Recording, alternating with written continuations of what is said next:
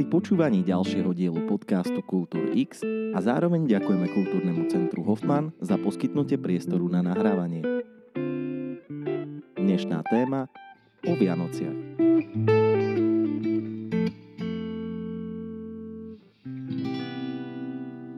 Tak ja opäť aj v takéto onlineovej forme vítam aj našich poslucháčov, fanúšikov a všetkých, ktorí si k tomuto podcastu našli cestu. A vítam aj rovno moju hostku, Simonka Jašová. Simonka, ahoj, vitaj. Ahoj, ahoj, pozdravujem všetky. Takto predvianočný čas by sme mali mať aj tú tému, tak e, o Vianociach a ja by som preto možno práve tento podcast taký Vianočný začal zo široka, že čo pre teba znamenajú osobne Vianoce?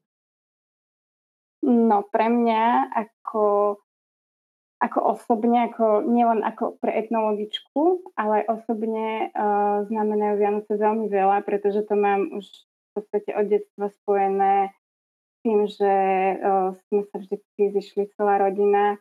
Dokonca um, tie posledné Vianoce, keď som ešte trávila so svojimi rodičmi, tak sme chodili ku starým rodičom, takže nás bolo naozaj veľa. A spája sa mi to s takým pokojom, s tým, že sme sa vždy utiahli tak do toho súkromia, do tej rodiny a užívali sme si tú spoločnú blízkosť. Uh-huh. Ty si to už aj tak e, jemne povedala teraz v tej odpovedi, že ty vlastne pracuješ ako etnologička. My sme tu už jednu etnologičku mali a bola to veľmi úspešná epizóda.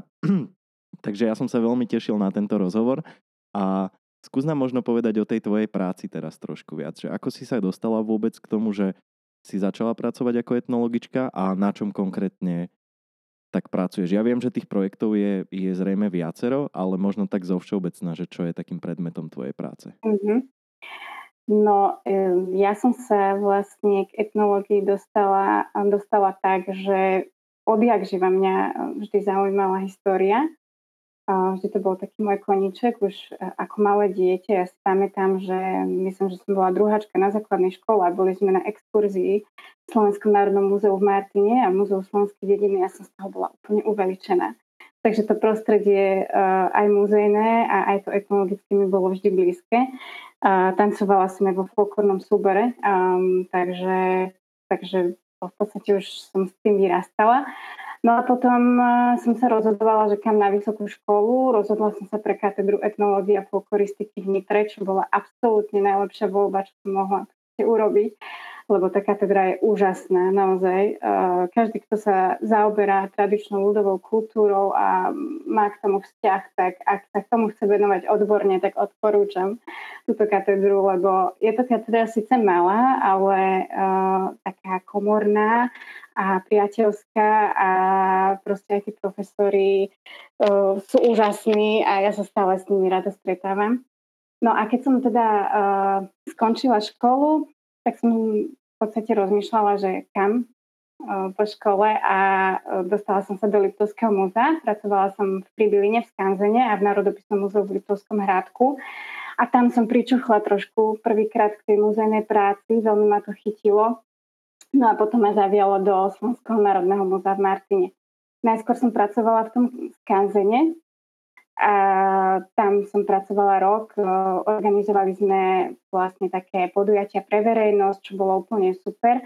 A keďže som ešte počas školy pracovala ako lektorka, tak aj v tomto ohľade to bolo pre mňa jednoduchšie možno organizovať takéto podujatia, pretože som sa vedela na to pozrieť z tej opačnej stránky toho návštevníka, že čo ho asi tak zaujíma, čo je pre neho príťažlivé. A potom, po tom roku som začala pracovať v etnografickom múzeu v Martine v hlavnej budove. A dostala som absolútne úžasný fond duchovnej kultúry a v podstate to bolo to, čo som od malička, čo ma vždy zaujímalo, ako naši predkovia žili a vlastne tá duchovná kultúra, rodinné obyčaje a takisto obyčaje spojené s kalendárnym rokom, Takže tomu sa v podstate venujem.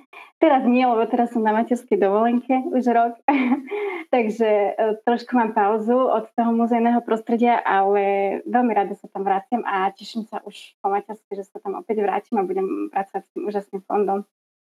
Ono toto aj s Eukou, keď sme sa, s Eukou, keď sme sa bavili, tak uh, ono by človek povedal, že, že práve tieto etnologičky alebo ľudia, čo pracujú v múzeu a na týchto expozíciách, my sme, my sme vtedy tak vtipom povedali, že to je také mŕtve prostredie, že veľa, veľa je tam takých historických vecí a toto. A vy ste živé ženy, úplne energické baby, ktoré do tej práce vkladajú strašne veľa. Čo, čo na teba, čo bol možno pre teba taký moment, alebo ktoré z tých fáz bola taká, že si sa do tej práce úplne zamilovala a vedela si, že OK, tak teraz chcem na tých výskumoch pracovať, chcem sa tomu venovať, chcem hm. rozbiehať svoje veci. Ktorý taký bod teba najviac chytil?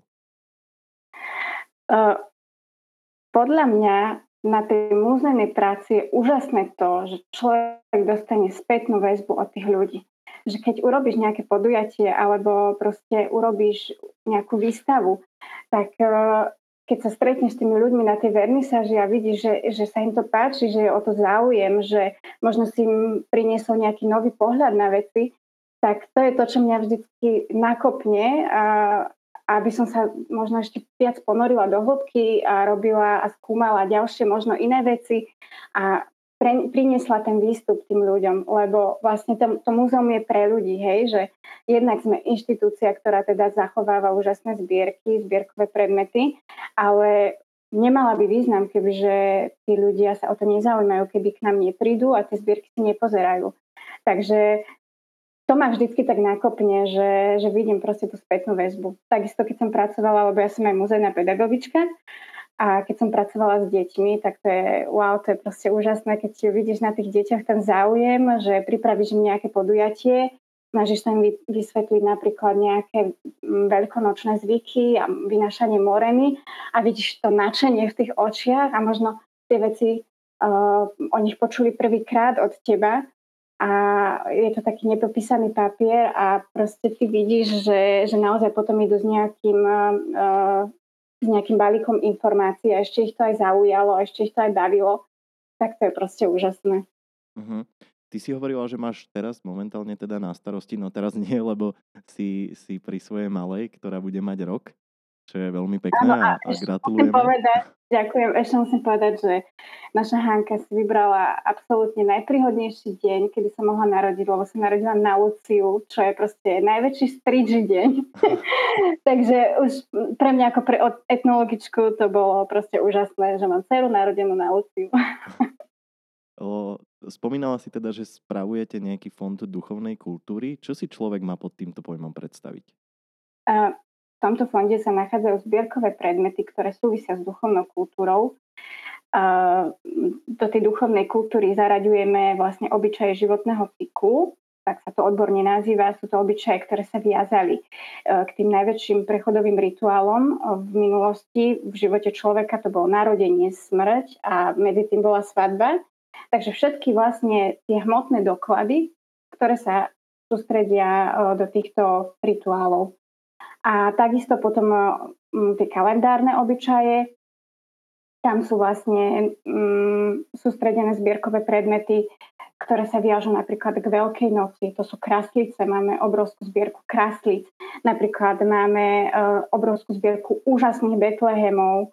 Uh, takisto sú tam napríklad uh, spomeniem, keď sa robili obchôdzky s hadom, tak tam mám takého úžasného hada na palici. s tým chodili proste chlapci koledovať.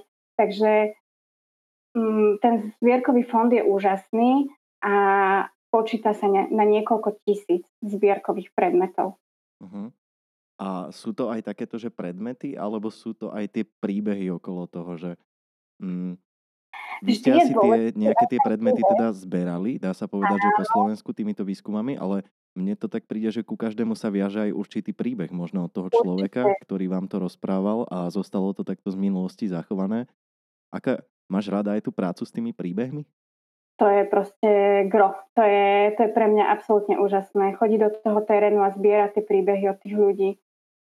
Mňa to absolútne nadchýna že ja keď idem napríklad niekedy do terénu a, a proste pani mi rozpráva, že uh, si pamätá ešte zo svojho detstva, ako, uh, ako mali doma na miesto podlahy ešte udúpanú zeminu a že mali proste otvorené ohnisko, čo je tak archaická vec, že som si myslela ako študentka, že tým sa ja v teréne už vôbec nestretnem. A ku každému tomu predmetu sa viaže takýto príbeh, to je pravda. Ten príbeh by mal byť zachytený na karte, pretože každý predmet má svoju evidenčnú kartu a na ňom je teda, na, nej, na tej karte je zapísané, že od koho ten predmet pochádza, akým spôsobom bol vytvorený, je to tam jeho popis, ten fyzický, aký je jeho fyzický stav, rozmery a podobne ale popri tom sa tam môžeme dočítať aj e, napríklad, ako sa ten predmet používal alebo kto ho používal. A to je veľmi dôležité, lebo okolo tých predmetov potom vznikajú tie príbehy a na tom sa môže stávať aj v rámci tej výstavnej činnosti. Lebo ten predmet je tým jedinečný, kto ho vlastnil, kto ho mal a ako ho používal. Uh-huh. A čo sa týka predmetov, tak máte aj, to ma, to ma tak osobne zaujíma, že či máte zadatované nejaké najstarší predmet, že kam až sa v tej minulosti vieme dostať? Tých uh, uh, ťažko povedať, lebo aj keď, uh, keď teda ten nie, niektorý predmet uh, získame, tak nám ten majiteľ môže povedať, že no tak to používala ešte moja stará mama, tak zhruba asi z takého a z takého obdobia pochádza, ale častokrát pokiaľ tam není nejaké vročenie napísané, tak nevieme presný, presné to datovanie ale v tom mojom fonde sa nachádzajú predmety, ktoré majú zhruba 100 až 200 rokov. Takže asi do takého obdobia dokážeme ísť. Pretože aj tie veci samozrejme majú svoju životnosť. A keď sa zbierali, ja neviem, v nejakých 50. alebo 60. rokoch, tak uh, samozrejme, že už uh, nemáme veci, ktoré majú 500 rokov. Hej, že uh, možno áno, v rámci archeológie, tam sa to dá, datovať aj do nejakého paleolitu, ale, ale u nás nie. U nás sú tie predmety zhruba asi tak tých 500 rokov maximálne. Hm. Keďže naša tá téma by mala byť o, takže o Vianociach, tak skúsime to aj preklopiť práve na toto obdobie.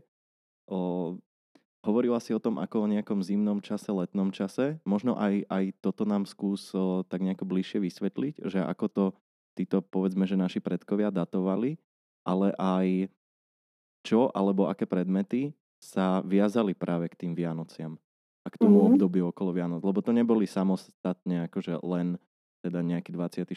december, ale ako si povedala, že bolo to aj Lucia a mnohé tie sviatky. O, ako je to u nás na Slovensku všeobecne a potom sa pobavíme možno aj o takej kategorizácii práve tu okolo mesta Žilina a čo bolo špecifické pre nás. Mm-hmm.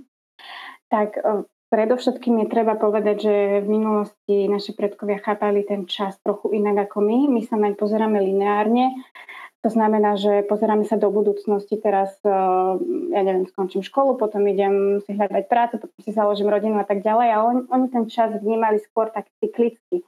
Že bol to stále sa opakujúci cyklus a všetko sa točilo okolo polnohospodárských prác, pretože samozrejme naši predkovia boli existenčne závislí od svojej pôdy, od toho, čo si doma vypestovali. Takže to obdobie sa začínalo v podstate tým novým rokom, novoročím. Začala, začala na jar potom sezóna. Všetky tie práce sa sústreďovali viac menej do exteriéru, pretože sa robilo na poli, na roli a podobne. A potom to zimné obdobie, to je práve že charakterizované už tým, že tí ľudia sa viac utiahli do toho interiéru a aj tie pracovné činnosti, aj skladba bola iná. Uh, také typické práce pre toto zimné obdobie, čo sa týka ženských prác, boli napríklad priatky alebo páračky. Uh, tie boli rozšírené vo svete na celom Slovensku.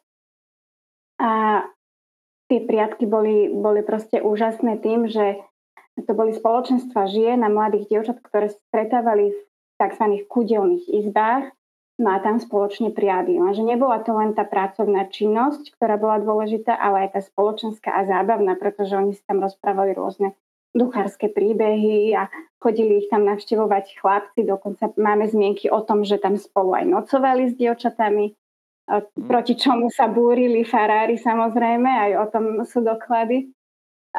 No a vlastne počas týchto priadok bola veľmi prítomná ľúbostná mágia, pretože dievčatá verili, že každé, každá dievčina má svojho osúdenca takzvaného, súdeného mládenca a každá chcela vedieť, že kedy sa už vydá, pretože samozrejme dobre sa vydať, to bolo pre ženu v tom čase absolútna priorita. Takže uh, aj tá ľúbostná mágia tam bola prítomná v, v čase tých priadok. Robili sa napríklad, varili sa halušky, do ktorých sa zamotali lístočky, na ktorý bolo napísané meno toho ktorého mládenca a taká každá dievčina mala treba 5 až 10 lístočkov, hodila to do vriacej vody a haluška, ktorá prvá vyplávala s tým menom, tak to mal byť vlastne ten jej, ten jej obsudený mládenec. Uh-huh. Toto je taká mm, možno trochu alchymia, alebo ako si ty povedala, že také, také mm, náboženstvo iného typu, ako by možno človek povedal, lebo ja to mám tak nejako zafixované, že kresťanským spôsobom života žili a aj tými pravidlami sa snažili riadiť. A čo malo vplyv na to, že do toho vstupovali práve takéto niektoré poverčivé veci, keď to tak povieme? V podstate to kresťanstvo, to už je ten, tá ďalšia, trošku novšia vrstva, pretože mm, v podstate aj celé tie Vianoce, ako ich poznáme dnes, my ich máme, ako spomínaš, že zafixované tým charakterom kresťanským, ale tie pôvodné, uh, pôvodný charakter, ktorý to malo, tak uh, to sa viazalo v minulosti na oslavy silného slnovratu. A slnovratové slavnosti boli u našich predkov naozaj uh, veľmi, veľmi silne slávené. Boli tam, bolo tam uh, množstvo obradov a uh, tieto, tieto obrady boli spojené s takou, dokonca až takou rozpustilosťou. Boli to veľké oslavy, veľké slávnosti, tanec, spev. Uh, využívalo sa tam množstvo masiek, ktoré sa a všetky tieto veci sa sústredovali zhruba okolo toho zimného slnovratu 21.12. Dnes ho teda oslavujeme. No a potom církev samozrejme sa snažila tieto pohanské kulty nejakým spôsobom um, vypudiť z tých ľudí a nahradiť ich svojim tým kresťanským učením. Takže vôbec nie je náhoda, že slávime Vianoce v tomto období, pretože církev sa snažila oslabiť ten pohanský kult toho slnovratu a práve preto stanovila aj narodenie Krista na 25. december, kedy sa sústreďovali absolútne najväčšie tie e, oslavy toho mhm. zimného slnovratu. Ale v minulosti to teda tak nebolo, že by mali dané, že OK, teraz 24. je nejaký sviatok, 20. že bolo to ako keby inak aj časovo rozdelené? Určite, lebo nemali kalendár, takže oni sa riadili v podstate prírodnými silami a e, prírodou vo všeobecnosti takže všetko sa to viazalo k tomuto času. Ale uh, nemali, že ten deň, ten deň, ten, ten deň jednoducho uh, vnímali to trošku inak. No ale Cirkev teda odpozorovala, že keby, keby sa tá aktivita stupňuje a práve preto aj vlastne uh, bol prijatý uh, zavedenie adventu, uh, pretože práve kvôli tomu, aby sa oslabil ten pohanský kult uh, toho, že, že sa robili tie bujare oslavy a ten advent je práve absolútny opak toho, že práve, že by sa ľudia mali utiahnuť do súkromia, e, nemali by sa konať žiadne zábavy, žiadne e, tancovačky, e, maximálne sa mohla, mohla tá mládež občas stretnúť v tých kúdelných izbách, to bolo ešte tak trošku tolerované. Ale inak Katarínou končilo vlastne toto obdobie zábav a tam boli vlastne tie posledné. No a potom už nastával ten advent. Ale čo je veľmi zaujímavé, tak Existuje e, také pomenovanie v našej vede, hovorí sa tomu kresťansko-pohanský alebo pohansko-kresťanský synkretizmus. To znamená, že úplne je to také jednoduché vysvetlenie tej, tejto, e, tohto pojmu, že v rámci e, týchto, v rámci tohto obdobia je množstvo prvkov, ktoré vidíme, že majú jednoznačne pohanský charakter a potom sú tie jednoznačne kresťanské a oni spolu krásne koexistovali. Čiže tomu kresťanstvu sa nepodarilo úplne vymaniť z tých ľudí e, tú pohanskú vieru a všetky tie úkony a činnosti a krásne to spolu ako keby koexistuje v rámci jedného času.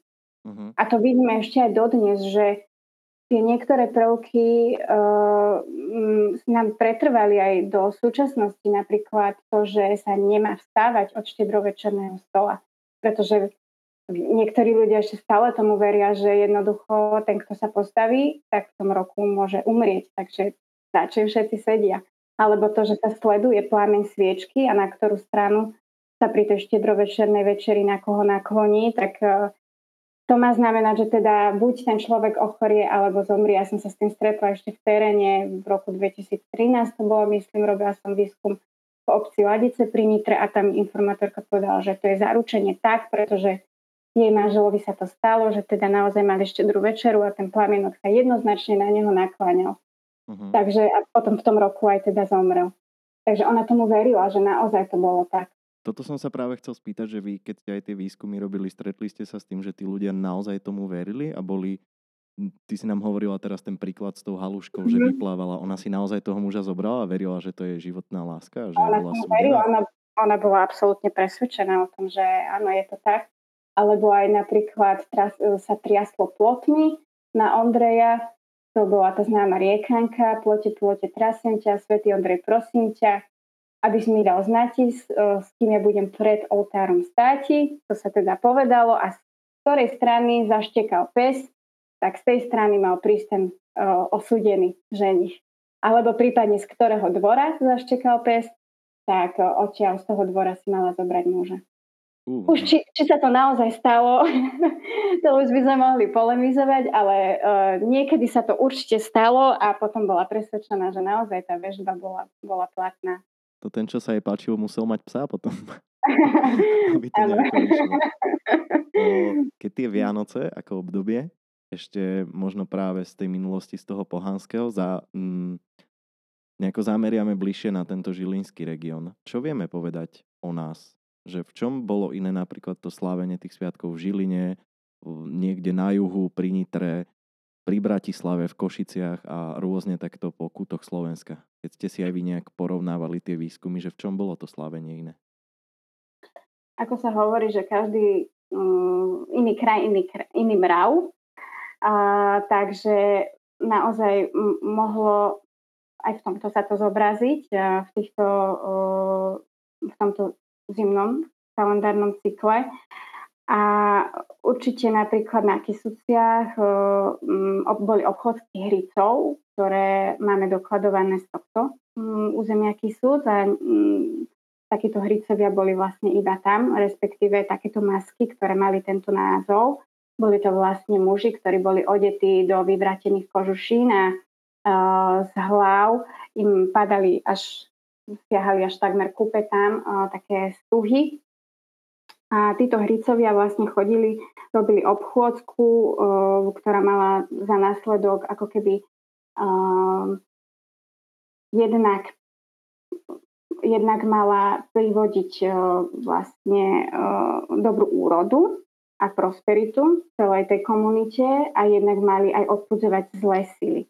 Takže napríklad na Kisúciach boli takíto hrícovia, ale čo sa týka, čo sa týka vlastne týchto, týchto rôznych regiónov a rôznych zvyklostí v regiónoch, tak eh, môžeme povedať, že eh, sú určité podobné znaky, respektíve určité symboly, ktoré sa vyskytovali na celom Slovensku a už ako ten kde sa ten znak objavil alebo v, v, akej, v akom konkrétnom úkone, tak tam už boli tie rôzne nuansy, ale dôležité bolo to, že, že napríklad tá zeleň sa tam objavuje veľmi silne ako symbol, uh, symbol znovu zrodenia nového života, pretože vlastne aj to novoročie znamená to, že začínala, začínal ten, ten nový rok a nové obdobie, takže tá zeleň sa tam hodne, hojne vyskytovala Takisto na, na celom Slovensku máme rozšírené také všeplatné eh, prvky ochranné.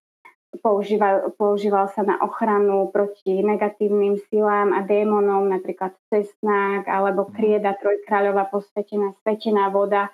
Takže už konkrétne, že či obchádzali s tým cesnakom dom, alebo potreli ním dvere, alebo si potreli zápestia cesnakom, alebo ho dali do bytku, Niekde to mohlo byť tak, niekde, bol, niek, niekde to bolo tak, ale mm, v podstate bolo dôležité, že ten cesnak sa tam objavil, napríklad ako ten, uh-huh. ten prostriedok. No u nás v dnešnej dobe sú tie Vianoce spojené aj s takým možno niekedy až pri veľkým konzumom, ale aj takouto tým vnútorným nastavením, že OK, sme doma, o, sú sviatky, doprajme si a ľudia chodia na veľké nákupy a, a varia veľa jedla.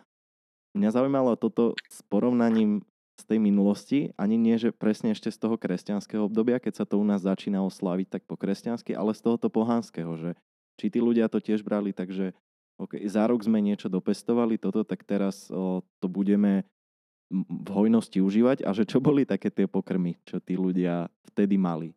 Lebo mm-hmm. to nebolo také, že asi prišli do supermarketu a nakúpili si ako dneska, že práve od tých oblastí sa to aj jednak líšilo možno. A čo boli také typické, keď to tak povieme, že vianočné pokrmy v minulosti? A, tak určite aj tá štedrá večera sa odlišovala od tej dnešnej, či už skladbou jedál, ale aj potravinami, ktoré sa na tom štedrovečernom stole objavili. A platilo vo všeobecnosti, že sa tam malo objaviť všetko, čo tá rodina vlastne na tom hospodárstve ten rok dopestovala. Takže či už e, hrách, šošovica, kváka, proste boli malé misočky, kde, alebo sa to nasypalo vyslovene len na stôl, na ten obrus. Takisto tam boli pripravené oblátky, tak ako to poznáme dnes. Čo sa týka tradičných jedál, tak e, robili sa tzv. pupáky, bobálky. Na celom Slovensku to mohlo mať rôzne regionálne názvy, toto jedlo. Boli to napríklad, e, niekde sa to volalo opekance. Uh-huh. Išiel som práve povedať, že u nás to máme doteraz na Vianoce.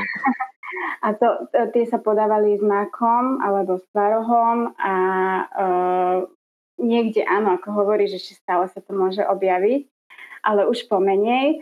A m, takisto, takisto sa robili rôzne kaše, uh, obilninové, strukovinové, um, platilo, že sa jedlo napríklad eh, z jedného taniera. Neviem, dnes si to už asi nevieme predstaviť z jednej misy mhm. konzumovať všetko. Uh, no a čo sa týka zákuskov, alebo teda koláčov, zákusky to neboli, boli to vysnuté koláče, bol to tzv. štedrák, ktorý sa v rôznych ob- obmenách uh, vlastne vyskytoval na celom Slovensku. Alebo to boli kysnuté koláče úplne jednoduché, makové záviny, alebo jablkové, ktoré sa objavovali, ale tá hojnosť eh, mala byť eh, zabezpečená nie napríklad mesom a nie tými sitými jedlami, ale tým počtom tých pokrmov, pretože napríklad niekde platilo, že tých pokrmov muselo byť 7 počas tej, veľkom, počas tej vianočnej štedrej večere.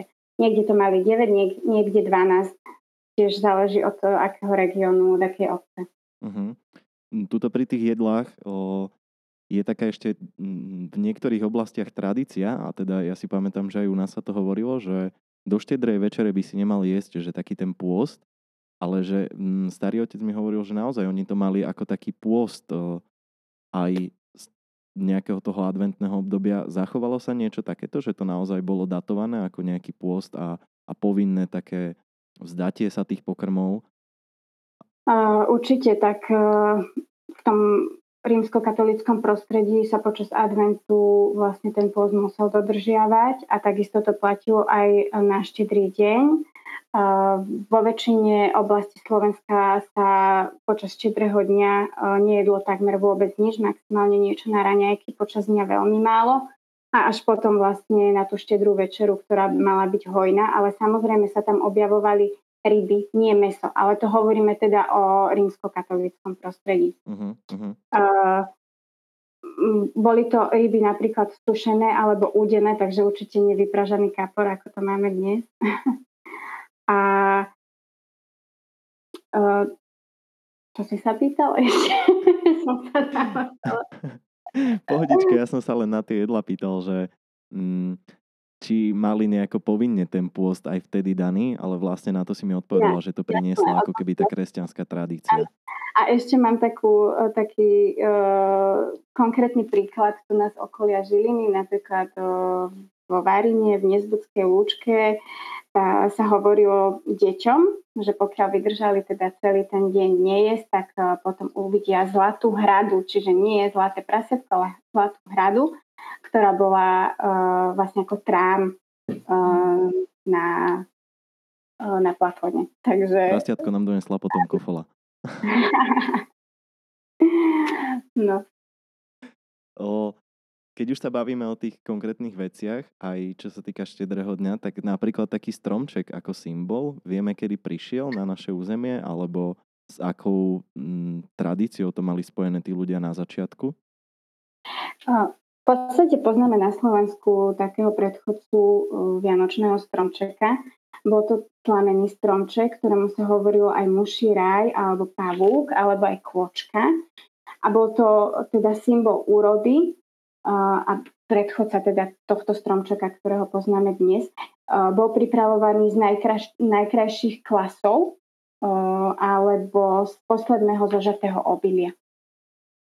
Vysel v podstate z tej hrady smerom od plafona smerom dole nad stolom, väčšinou bol umiestnený a ozdobený len takými jednoduchými farebnými papierikmi. No a čo sa týka Vianočného stromčeka, tak ako ho poznáme dnes, tak ten k nám prenikol z nemeckého prostredia, pretože na Slovensku bol veľmi silný ten nemecký element, hlavne v mestách, v banských mestách, ale aj na Spiši, bolo veľmi veľa Nemcov, takže ten, ten vianočný stromček k nám prenikol z toho nemeckého prostredia. Bolo to do tých miest hruba koncom 18. storočia a čo sa týka vidieka, tak tam sa dostal a teda etabloval sa až na konci 19. začiatkom 20. storočia. Pôvodne ale takisto mohol nadviazať aj na používanie teda zelene, lebo zelen sa ako som spomínala, veľmi hojne vyskytovala v týchto zimných obyčajach, buď e, v podobe halúsky alebo konárika, ktorý si ľudia aj zvykli zapichovať e, nad dvere alebo smerom pri vchode do maštale.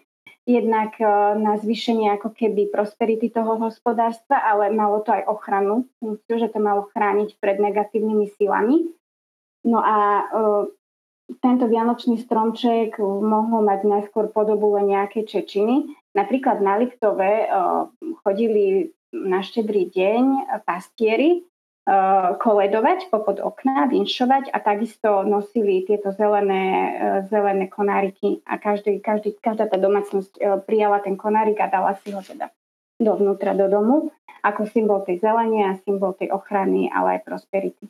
Uh-huh. No a e, preto, preto sa ten stromček tak u nás udomacnil, lebo už sme mali niečo, niečo podobné a uh, potom sa to začalo tak uh, trošku rozvíjať aj s tým zdobením, že začali sa teda zdobiť tie stromčeky lesklými papierikmi. Um, spomínali mi informátori, že to bola len kocka cukru, ktorá bola zabalená v staniole.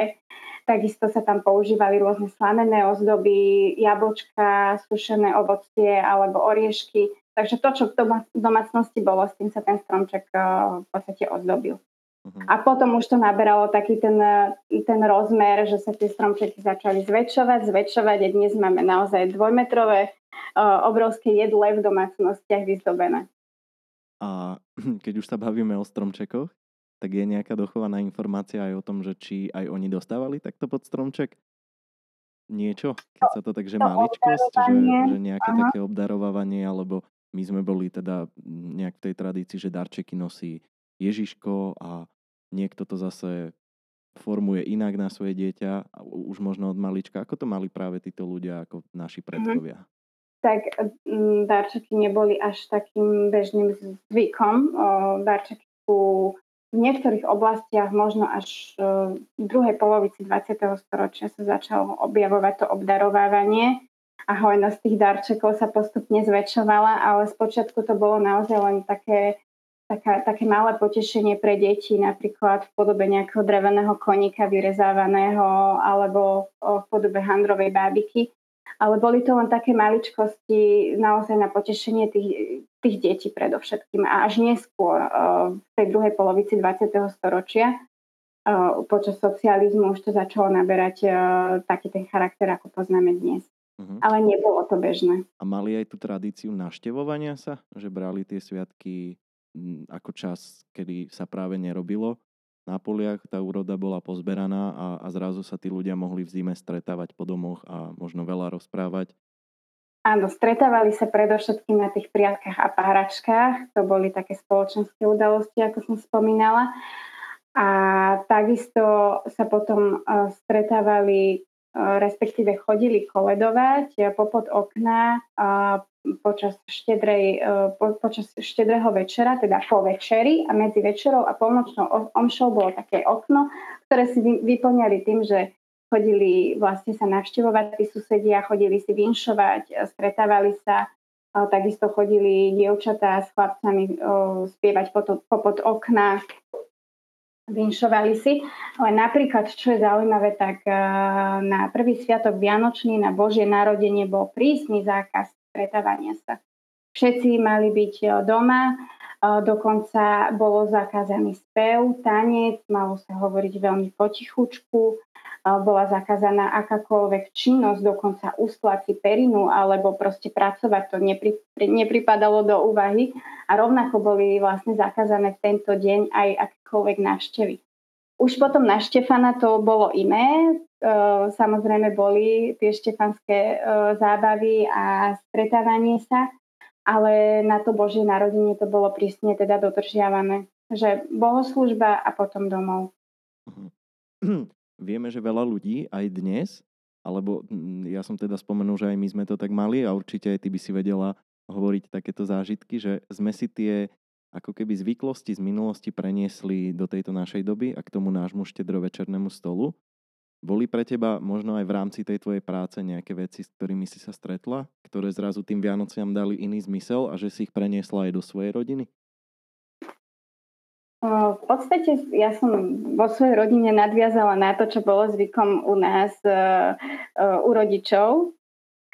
Napríklad e, moja stará mama chodila vždy na Božie narodenie po celom dome, mala vetvičku a svetenou vodou vlastne vymetala všetky púty, svetila a, takže to sa snažíme dodržiavať. Takisto v minulosti bol veľmi silný kult predkov a týmto predkom verilo sa, že počas tohto obdobia, ktoré je sakrálne, sveté, iné než to bežné, denné, a rutinné, tak a, títo, títo predkovia boli prítomní počas tohto obdobia v rámci tých domácností a Jednak sa ich ľudia samozrejme báli, mali pred nimi rešpekt, ale takisto im prinašali aj obetiny, napríklad v podobe toho prázdneho taniera pri štedrovečernej večeri, ale mm. takisto sa hádzali napríklad oriešky do kútov, aby vlastne, alebo hrách, aby sa vlastne uspokojili tie duše tých mŕtvych predkov.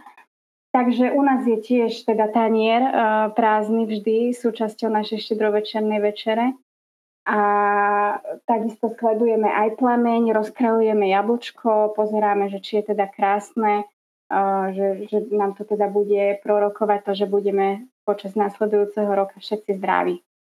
Uh-huh. Ono, mm, možno aj tak celkovo vo svete vidíme, že tie Vianoce, mňa to viackrát napadlo pri tom, ako si hovorila, že sa tak skomerčneli, keď to tak použijem také slovo.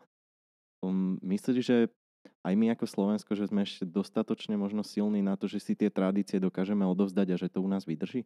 Lebo presne toto si povedala, že veľa vecí máš ty z domu, ktoré si preniesla mm, aj, aj do toho svojho vianočného rodinného stola a takisto aj, aj ja som to vnímal, že u babky sa robilo toto u nás, moji rodičia to priniesli, ja to chcem priniesť svojim deťom. Prežije takýmto spôsobom tá tradícia u nás?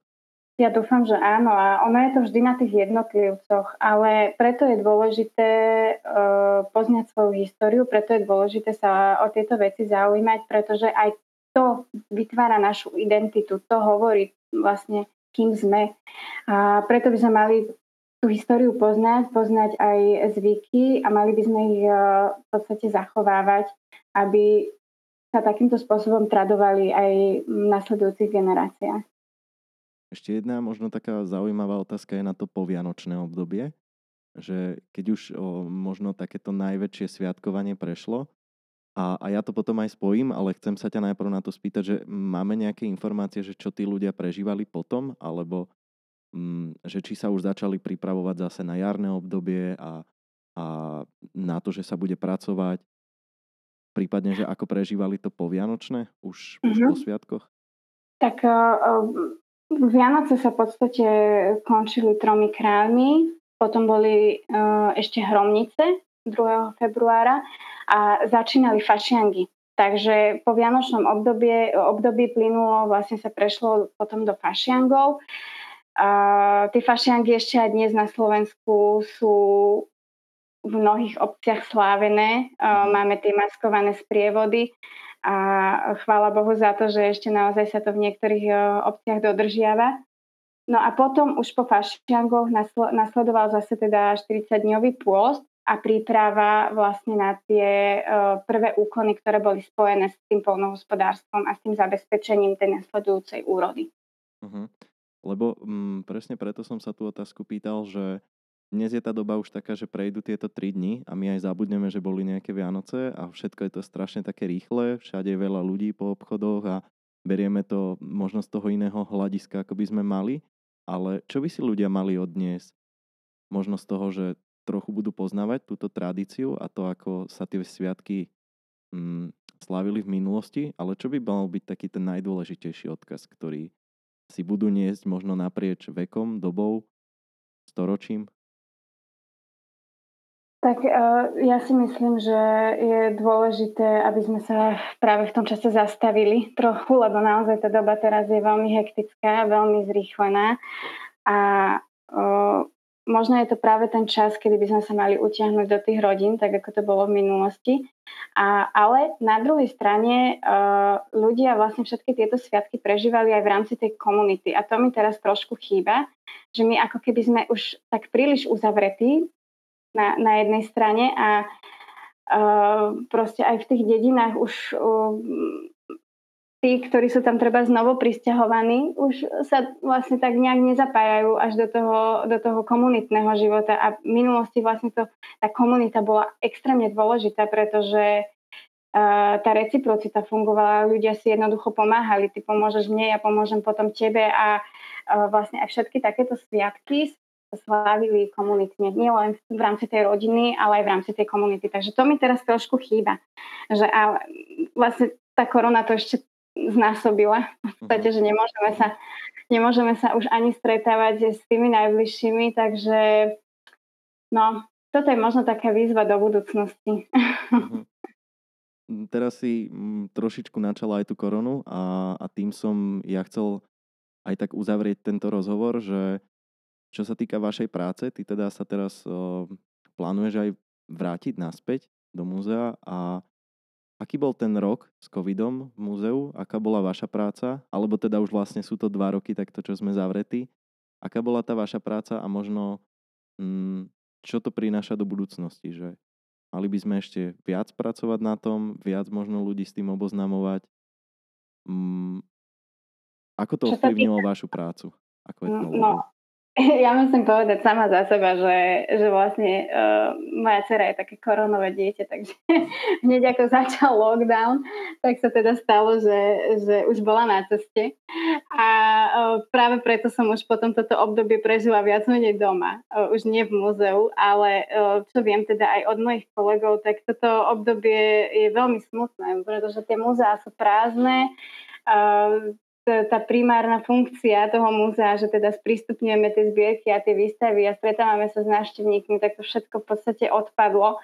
A, a naozaj je to také smutné, pochmurné, ale na druhej strane v niečom je to možno aj fajn, pretože sme sa mohli sústrediť na inú činnosť, na spracovanie zbierok, na tú, na tú mravenčiu prácu, ktorá e, je pre etnológa dôležitá v múzeu, ale nevidno ju na vonok pretože my hodiny a hodiny trávime naozaj tým, že uh, spravujeme tie zbierky, že s nimi pracujeme, že pripravujeme rôzne texty a podobne, takže tomu sme sa mohli teraz viac venovať. Takisto sa robili inventarizácie zbierkových predmetov. Každý jeden predmet sa musel zobrať do ruky, zapísať, či je v poriadku a tak ďalej. Takže tomuto sa teraz bolo čas venovať viac, ale už si myslím, že už všetci toho majú aj trošku plné zuby a už, už by sme boli veľmi radi, keby, keby sa tí návštevníci e, k nám vrátili.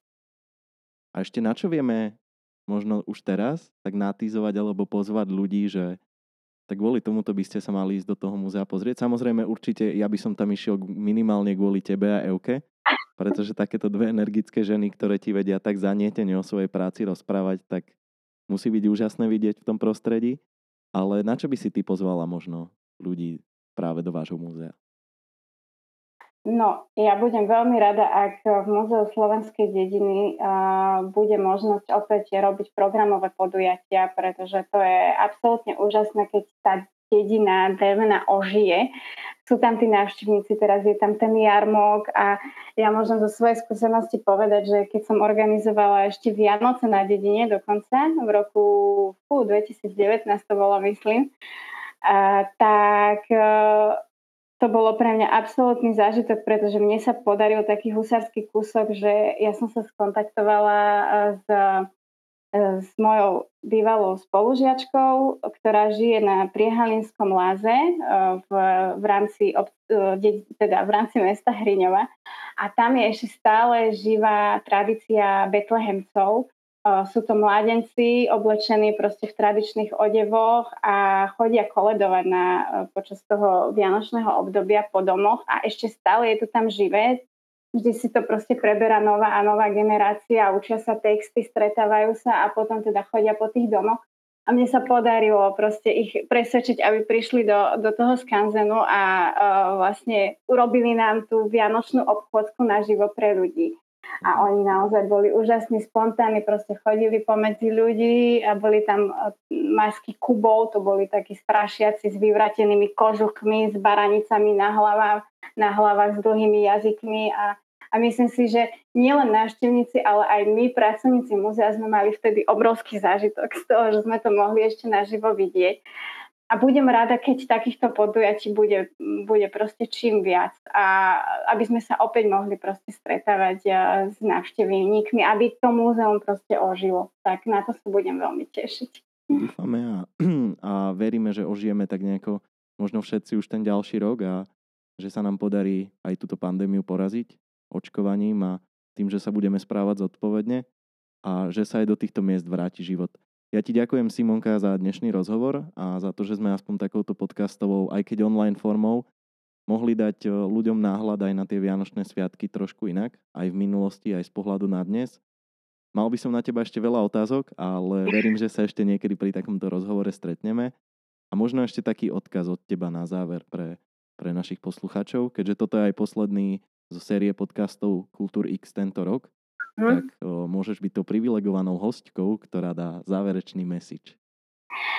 Uh, ja mám také jedno úprimné želanie, aby sme, aby sme e, boli všetci k sebe otvorení a empatickí a aby sme sa nebáli uh, možno nejakej inakosti, pretože v minulosti, keď sa pozrieme do histórie, tak naša kultúra je práve preto taká pestrá, pretože tu spolu žilo množstvo uh, rôznych národností, uh, či už príslušníkov rôznych konfesí a proste všetci spolu krásne vychádzali a žili a niekedy mi je ľúto, že že práve sa uh, bijeme do prs, aký sme strašní Slováci a čo všetko je to naše tradičné slovenské, ale um, to hovorí len o tom, že nepoznáme vôbec našu kultúru a našu históriu. Pretože sme pozliepaní z mozaiky, obrovské mozaiky a uh, bola by som rada, kebyže, uh, kebyže si toto odne, odniesieme aj do budúcnosti. Vôbec by sme sa nemuseli báť nejakých, uh, nejakej inakosti, pretože aj v minulosti tá kultúra naša bola absolútne rôznorodá. A preto je taká krásna a nádherná. Ďakujem, toto bolo veľmi pekné zakončenie.